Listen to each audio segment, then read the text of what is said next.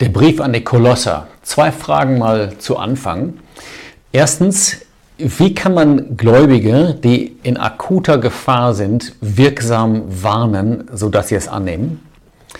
Und die zweite Frage, der Kolosserbrief sieht ja in vieler Hinsicht dem Epheserbrief recht ähnlich, aber wo genau liegt der Unterschied? Ich komme gleich auf die beiden Fragen zurück. Vielleicht erstmal etwas zum Hintergrund. Wir wissen nicht genau, wie die Versammlung in Kolosse, an die dieser Brief gerichtet ist, entstanden war. Der Autor ist Paulus, aber der Brief zeigt, dass er nicht in Kolosse gewesen war und dass er diesen Brief schrieb an Leute, an Glaubensgeschwister, von denen er gehört hatte, aber die er nie gesehen hatte. In Vers 4, Kapitel 1, Vers 4, da steht, nachdem wir gehört haben von eurem Glauben an Christus Jesus und der Liebe, die ihr zu allen Heiligen habt. Und auch etwas später, da spricht er von den Kolossern und anderen, äh, Kapitel 2, Vers 1, so viele mein Angesicht im Fleisch nicht gesehen haben. Wahrscheinlich war die Versammlung durch Epaphras entstanden. Epaphras war ein Diener des Herrn, der mehrfach vorkommt in diesem Brief, Kapitel 1, Vers 7. Da sagt Paulus, so wie ihr gehört habt von Epaphras, unserem geliebten Mitknecht, der ein treuer Diener des Christus für euch ist. Und Epaphras kommt dann auch später noch vor, ähm, in Kapitel 4, äh, Vers 11 zum Beispiel, Vers 12. Da steht, es grüßt euch Epaphras, der von euch ist, ein Knecht Christi Jesu, der alle Zeit für euch ringt in den Gebeten. Anscheinend war er das Instrument. Die Kolosser hatten die Botschaft gehört, eine Versammlung war entstanden und Paulus richtet diesen Brief an sie. Als Paulus den Brief schrieb, war er in Rom in der Gefangenschaft. Also nach seinen Missionsreisen in der ersten Gefangenschaft in Rom, schreibt er diesen Brief. Er stellt sich vor als Apostel Paulus Apostel Christi Jesu durch Gottes Willen und verbindet sich mit Timotheus. Warum schreibt er als Apostel? Ich denke, es ist nicht wie bei den Korinthern, wo es so viel Unordnung gab, oder bei den Galatern, wo das Evangelium in Frage gestellt wurde, sondern es ist ähnlich wie bei den Ephesern. Es sind Briefe, in denen Paulus so fundamentale und hohe Wahrheit vermittelt, dass er es mit absoluter Autorität tut und dass er seine Apostelschaft betont. Vielleicht mal als kurzer Überblick. Man könnte sagen, dass der Apostel Paulus in dem ersten Brief die persönliche Herrlichkeit des Herrn Jesus vorstellt. Und vielleicht fragt sich jetzt schon der eine oder andere, aber ging es nicht darum, Gläubige zu warnen vor irgendwelchen Gefahren? Das stimmt, aber darauf kommt Paulus erst in Kapitel 2 zu sprechen. Und dann spricht er in Kapitel 3 über das Leben der Gläubigen, die mit Christus verbunden sind und kommt in Kapitel 4 noch auf praktische Punkte zu sprechen, auch auf seine Umstände, in denen er sich befindet, die dann auch zeigen, dass er tatsächlich in der Gefangenschaft war. Ich gehe mal jetzt ganz kurz dann durch und versuche den Gedankengang zu zeigen und dabei auch die Fragen zu beantworten. Ich fange an mit dieser ersten Frage, wie kann man Gläubige wirksam warnen vor Gefahren. Die Kolosser befanden sich tatsächlich in großer Gefahr. Das werden wir gleich sehen in Kapitel 2, aber man liest in Kapitel 1 nichts davon. Vielleicht findet man die ein oder andere versteckte Andeutung, aber die Gefahren werden nicht offen angesprochen. Stattdessen geht Paulus wie folgt vor. Erst einmal sagt er ihnen, dass er seinem Gott und Vater dankt für die Kolosser, die er nie gesehen hatte, aber die geglaubt hatten. Vers 3, wir danken dem Gott und Vater unseres Herrn Jesus Christus alle Zeit. Und dann erwähnt er eine ganze Reihe von Dingen, die anerkennenswert sind, wo Gott in ihnen gewirkt hatte. Und ich glaube, das ist der erste Punkt. Er bahnt sich hier einen Weg zu ihrem Herzen, der es ihm dann später erlaubt, sie auch zu warnen vor Gefahren. Zweitens sagt er ihnen ab Vers 9, dass er auch für sie betet. Deshalb hören wir nicht auf, von dem Tag an, da wir es gehört haben, für euch zu beten und zu bitten, damit ihr erfüllt sein mögt mit der Erkenntnis seines Willens. Wir merken ja einen gewissen Unterschied zum Epheserbrief. Man hat den Eindruck, dass die Epheser etwas besser standen, dass sie noch geistlicher waren. Da konnte Paulus sprechen von dem Geheimnis des Willens Gottes, das er offenbart, während Paulus hier betet, dass die Kolosser den Willen Gottes erkennen in ihrem täglichen Leben. Aber auch das verbindet die Herzen. Sie dürfen wissen, der Apostel betet für sie. Und dann kommt vielleicht das Erstaunlichste an dieser Vorbereitung auf dieses Konfliktthema, die Gefahren, denen sie ausgesetzt waren. Paulus spricht in der zweiten Hälfte von Kapitel 1 von Christus. Es ist eine Darstellung der persönlichen Herrlichkeit Christi, wie wir sie sonst kaum irgendwo in der Bibel finden. Es fängt damit an, dass er sagt, Vers 12, Danksagend dem Vater, der uns fähig gemacht hat zum, Amt, zum Anteil am Erbe der Heiligen in dem Licht. Und dann kommt er in Vers 13 zu sprechen auf den Jesus, auf den Sohn, der uns errettet hat aus der Gewalt der Finsternis und versetzt in das Reich des Sohnes seiner Liebe. Jeder Gläubige war einmal vor seiner Bekehrung in dem Bereich der Finsternis, auch wenn man gläubige Eltern hatte, im Machtbereich Satans. Aber er sagt, wir sind versetzt worden und das Reich des Sohnes seiner Liebe meint jetzt nicht seine Herrschaft in Herrlichkeit, sondern den Bereich, wo Christus zentral ist, wo man den Sohn der Liebe Gottes kennt. Und er hat kaum diesen Namen genannt, da spricht er ausführlich und nennt eine Herrlichkeit nach der anderen von der Person des Herrn Jesus. Ich gebe mal nur ein paar Beispiele. Vers 15, das Bild des unsichtbaren Gottes der Erstgeborene aller Schöpfung. Übrigens haben wir jetzt schon drei Ausdrücke gefunden, die nur im Kolosserbrief erwähnt werden über die Herrlichkeit Christi. Der Sohn seiner Liebe, das Bild des unsichtbaren Gottes, obwohl das Bild Gottes nochmal vorkommt, aber hier das Bild des unsichtbaren Gottes und der Erstgeborene aller Schöpfung. Das heißt natürlich nicht, dass er ein Geschöpf war, sondern im Gegenteil, er war der Schöpfer. Und als er als Mensch kam, hatte er natürlich den ersten Platz in diesem Bereich der Schöpfung, weil er alles geschaffen hatte. Und dazu kommen andere Ausdrücke, zum Beispiel Vers 18, das Haupt des Leibes der Versammlung. Auch dieser Ehrentitel kommt nur hier vor. Und wir merken hier, es geht einerseits um die Herrlichkeit des Herrn Jesus als Schöpfer, man könnte sagen in Verbindung mit der ersten Schöpfung, aber dann geht es zweitens um seine Herrlichkeit in Verbindung mit der neuen Schöpfung. Was heißt das mit der neuen Schöpfung? Das heißt, er musste in den Tod gehen und auferstehen, um diese neuen Herrlichkeiten zu erlangen. Zum Beispiel, was ich gerade erwähnt habe, das Haupt des Leibes zu werden. Das konnte er nur als Mensch und nur nachdem er gestorben war.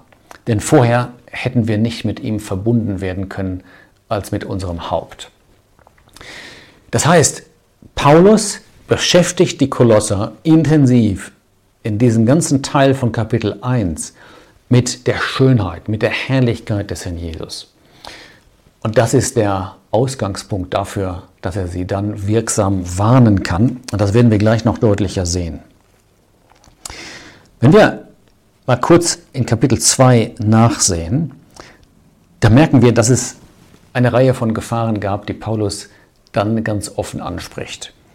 Erstens in Vers 8, dass niemand euch als Beute wegführt durch die Philosophie und eitlen Betrug nach der Überlieferung der Menschen. Was Paulus hier sagt, lässt uns erkennen, dass Lehrer nach Kolosse gekommen waren, die den Kolossern gesagt hatten, Christus ist gut. Christentum ist prima. Aber ihr braucht etwas noch obendrauf. Sie wollten ihnen so ein, eine Art Christentum Plus anbieten. Und das erste, den, der erste Zusatz, den sie ihnen verkaufen wollten, sozusagen, das war die Philosophie, menschliches Gedankengut. Und ich glaube, heute könnte man auch weite Teile der Theologie mit dazu rechnen. Zweitens, ähm, das sieht man aus Vers 16, versuchte man wieder jüdische Vorschriften einzuführen. Ähm, hier sind ein paar Beispiele. So richte euch niemand wegen Speise oder Trank oder hinsichtlich eines Festes oder Neumondes oder von Sabbaten. Das hat zu tun mit jüdischen Vorschriften. Und man sagte den Christen in Kolosse, das ist ja gut, dass ihr an Christus glaubt, aber ihr müsst auch noch diese Vorschriften beachten. Äh, drittens, das sieht man in Vers 18, gab es so eine Art Mystizismus, so eine Art ähm, Zusatz, den man den Kolossern auch schmackhaft machen wollte. Und da ging es um Dinge, die nicht offenbart waren, die, von denen Gottes Wort nicht spricht, aber die man der Wahrheit hinzufügen wollte. Das wird so ausgedrückt, niemand bringe euch um den Kampf preis, der seinen eigenen Willen tut in Demut und Anbetung der Engel, indem er auf Dinge eingeht, die er nicht gesehen hat. Und dann gab es viertens noch eine weitere Gefahr, das war noch eine weitere Zusatzvorschrift. Und das sieht man in Vers 23, das ist so eine Art Askese, sich zu enthalten von verschiedenen Dingen. Nicht nur aufgrund jüdischer Vorschriften, sondern auch, wie das in Vers 23 steht, im Nichtverschonen des Leibes. Dass man sich also bestimmten, ähm, einem bestimmten Entzug unterwirft und meint dadurch ein höheres Maß an Heiligkeit zu bekommen. Und jetzt ist die Frage, wie entlarvt Paulus diese Dinge? Wie hebelt er das aus? Und ein Schlüsselvers dazu ist in Kapitel 2, Vers 4. Da spricht er ja, ich lese Vers 3 noch dazu, vereinigt in Liebe und zu allem Reichtum der vollen Gewissheit des Verständnisses, zur Erkenntnis des Geheimnisses Gottes, in dem verborgen sind alle Schätze der Weisheit und der Erkenntnis. Deshalb hat Paulus von Christus gesprochen, deshalb hat er seine Herrlichkeit gezeigt. Er bringt es jetzt auf den Punkt und er sagt, wisst ihr, in ihm sind doch alle Schätze der Weisheit verborgen. Und wenn wir alles in Christus haben, dann ist es doch fatal, wenn jemand sagt, ihr braucht noch mehr. Ihr braucht dazu noch, sei es Philosophie, sei es jüdische Vorschriften, sei es ähm, Askese, sei es Mystizismus, was auch immer. Wenn jemand sagt, ihr braucht Christus plus, ist es letztlich ein Angriff auf Christus. Und deshalb war Kapitel 1 die beste Vorbereitung, um sie vor diesen Dingen zu warnen. Noch kurz zu Kapitel 3 und 4. In Kapitel 3 beginnt Paulus mit dem schönen Satz, wenn ihr nun mit dem Christus auferweckt worden seid, so sucht, was droben ist, wo der Christus ist, sitzend zur Rechten Gottes. Mit anderen Worten, ihr seid mit Christus identifiziert. Im Römerbrief heißt es mit ihm gestorben, aber jetzt lernen wir, wir sind auch mit ihm auferweckt worden. Und unser Interesse ist da, wo Christus jetzt ist, im Himmel. Und das ist übrigens schon ein erster Unterschied zum Epheserbrief. Es geht zwar in beiden Briefen um das Geheimnis, um unsere Verbindung mit Christus, aber der Unterschied ist, im Epheserbrief lernen wir, dass wir schon in Christus sitzen in den himmlischen Örtern. Wir sind sozusagen schon da, wo wir allen Segen genießen können, den wir einmal im Himmel tatsächlich erleben werden. Im Kolosserbrief wird es so dargestellt, dass Christus im Himmel ist und obwohl wir noch nicht dort sind, sind wir beschäftigt mit ihm. Er ist das Zentrum unseres Interesses, das Zentrum unseres Lebens. Und Paulus sagt, wenn das so ist, dann sind darauf, beschäftigt euch mit Christus, mit dem Heil, das wir besitzen in ihm. Dann kommen ganz praktische Ausführungen, aber die haben damit zu tun. Mit dem Leben eines Christen, der sagt, mein Zentrum ist da, wo Christus ist.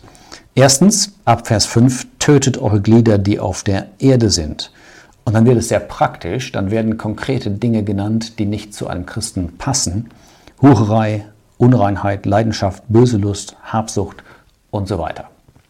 Und dann auf der positiven Seite, ab Vers 12, zieht nun an als Auserwählte Gottes, als Heilige und Geliebte, herzliches Erbarmen, Güte, Demut, Sanftmut. Und dann kommen diese Eigenschaften, die uns als Christen kennzeichnen sollen. Danach wird es ganz konkret. Ab Vers 18 spricht Paulus über Beziehungen, erst einmal zwischen Männern und Frauen in der Ehe und dann auch in der Familie. Und dann ab Vers 22, und das geht bis Kapitel 4, Vers 1, da spricht er über die Beziehung zwischen Herren und Knechten. Für uns heute können wir sagen über das Berufsleben. Das Christentum ändert nicht diese Beziehungen, es ändert nicht die Gesellschaft, sondern es ändert die Personen, die in diesen Beziehungen stehen. Kapitel 4 schließt dann mit einer Aufforderung zum Gebet und damit, dass Paulus etwas mitteilt über sich, über seine Umstände. Zum Beispiel sagt er ganz am Schluss des Kapitels, gedenkt meiner Fesseln. Und er spricht über, er richtet Grüße aus und er fordert die äh, Kolosser mehrfach auf zu beten. Das mal so als ganz kurzer Überblick, ähm, worum es geht in diesem Brief. Ich möchte noch mal kurz jetzt auf die zweite Frage kommen, der Unterschied zwischen Epheser und Kolosser. Und ich nehme jetzt mal in einem Punkt noch den Römerbrief dazu. Im Bild des Alten Testamentes könnte man sagen, als das Volk Israel in Ägypten war, das Passa feiern musste und dann das Rote Meer durchquerte, da symbolisierten diese ähm, Ereignisse etwas von dem, was der Römerbrief uns beschreibt, von dem Evangelium, gerechtfertigt und befreit.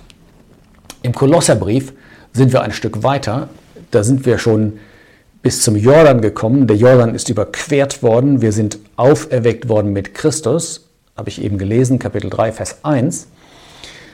Und unser Interesse gilt Christus in der Herrlichkeit. Aber im Epheserbrief sind wir noch eine Stufe weiter. Dort werden wir schon gesehen als in den himmlischen Örtern. Ein zweiter Unterschied zwischen Epheser und Kolosser betrifft das Geheimnis. Epheser 3 spricht ausführlich davon, das Geheimnis des Christus. Es hängt zusammen mit unserer Verbindung mit ihm. Schon am Ende des ersten Kapitels. Die Versammlung ist der Leib und ist Christus als Haupt über alles gegeben. Im Kolosserbrief geht es auch um die Verbindung zu Christus. Ich lese dazu Kapitel 1, Vers 27. Da wird das Geheimnis erwähnt, denen Gott kundtun wollte, welches der Reichtum der Herrlichkeit dieses Geheimnisses ist unter den Nationen, das ist Christus in euch, die Hoffnung der Herrlichkeit. Was ist der Unterschied?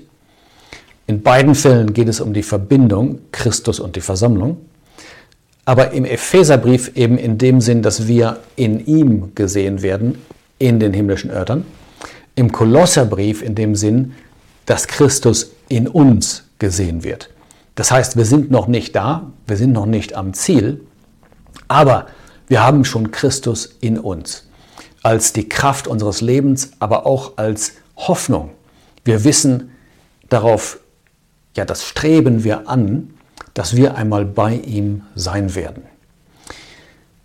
Das waren nur ein paar kurze Punkte zu einem Brief, der wirklich sehr, sehr inhaltsreich ist. Ich hoffe, diese paar Gedanken können etwas dazu anregen, sich diesen Brief einmal vorzunehmen, sich darein zu vertiefen.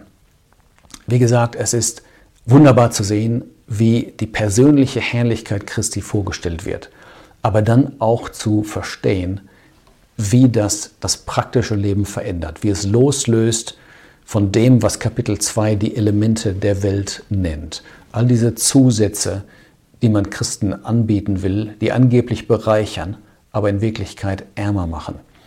Und dass wir dann etwas mehr praktisch auch kennen von diesem Leben, das hier vorgestellt wird. Der alte Mensch abgelegt, den neuen Menschen angezogen. Die alte Identität Unsere alte Existenz als Personen, natürliche Personen vor Gott ist weggetan.